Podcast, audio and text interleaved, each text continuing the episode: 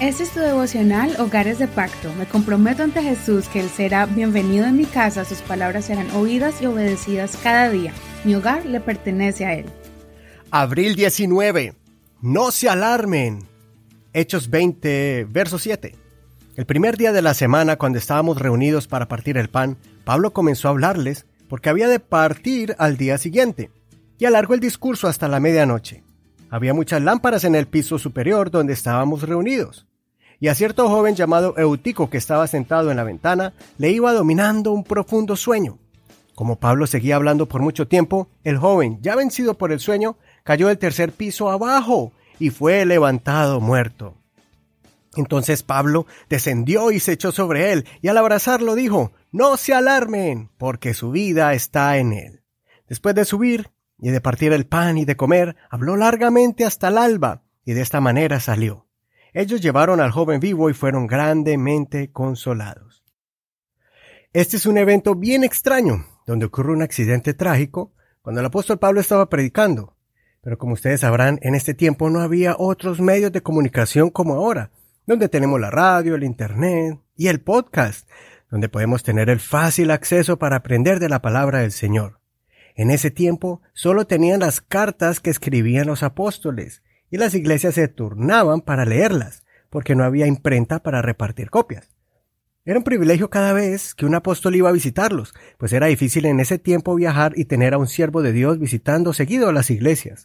Por eso el apóstol Pablo aprovechaba su tiempo y él hablaba y enseñaba por largas horas. En este caso, vemos a un joven que tal vez estaba muy cansado por trabajar desde la madrugada hasta la tarde, posiblemente en el campo o pescando, tal vez vendiendo cosas en la plaza o como mensajero llevando cosas de aquí para allá. Su cansancio era tan grande y a la vez su deseo de escuchar la palabra de Dios, que se sentó en una ventana del tercer piso, tal vez para recibir un poco de brisa en una casa repleta de personas. Al dormirse cayó y murió, pero Pablo oró por él y volvió a vivir. Sea cual sea la razón por la que el joven se durmió, algunos enseñan que este es un ejemplo negativo de alguien que no presta atención al mensaje y se duerme. Yo pienso lo contrario. Pienso que este joven, en medio de su cansancio, estaba allí junto con los demás, escuchando la palabra de Dios que daba el apóstol Pablo. El joven estaba haciendo un gran esfuerzo de recibir lo que más pudiera acerca del mensaje de salvación y de cómo vivir una vida cristiana victoriosa. Este accidente me muestra que muchas veces en nuestro caminar con Dios van a haber accidentes desafortunados y eventos dolorosos.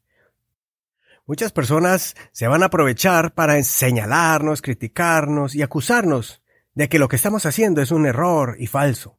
Muchos van a decir, ¿por qué me sucedió esto si estaba sirviendo a Dios? ¿Por qué nos pasó esto como iglesia?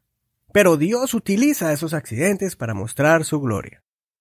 Si estamos haciendo la voluntad de Dios y sirviéndole de corazón sincero, aunque hayamos cometido un descuido, el Señor nos va a transformar para bien. Eutico es nuestro mayor ejemplo. Lo que también debemos aprender es a no poner a prueba el poder de Dios. La segunda lección es que debemos ser prudentes y no poner en peligro nuestras vidas. Bien dijo Jesús, no tentarás al Señor tu Dios. La Biblia dice en Marcos 16, versos 17 y 18, estas señales seguirán a los que creen. En mi nombre echarán fuera demonios, hablarán nuevas lenguas, tomarán serpientes en las manos, y si llegan a beber cosa venenosa, no les dañará. Sobre los enfermos pondrán sus manos y sanarán.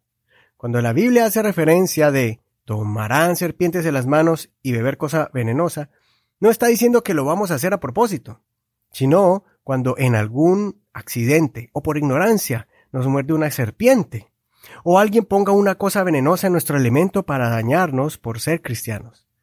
Así que hagamos todo lo posible para servir al Señor junto con nuestras familias y hagámoslo de corazón, teniendo en cuenta que de una u otra forma, al final, el Señor va a bendecirnos y va a glorificarse en nuestro diario vivir.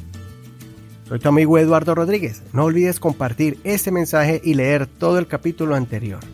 Que el Señor Jesucristo te bendiga y te guarde en este hermoso día.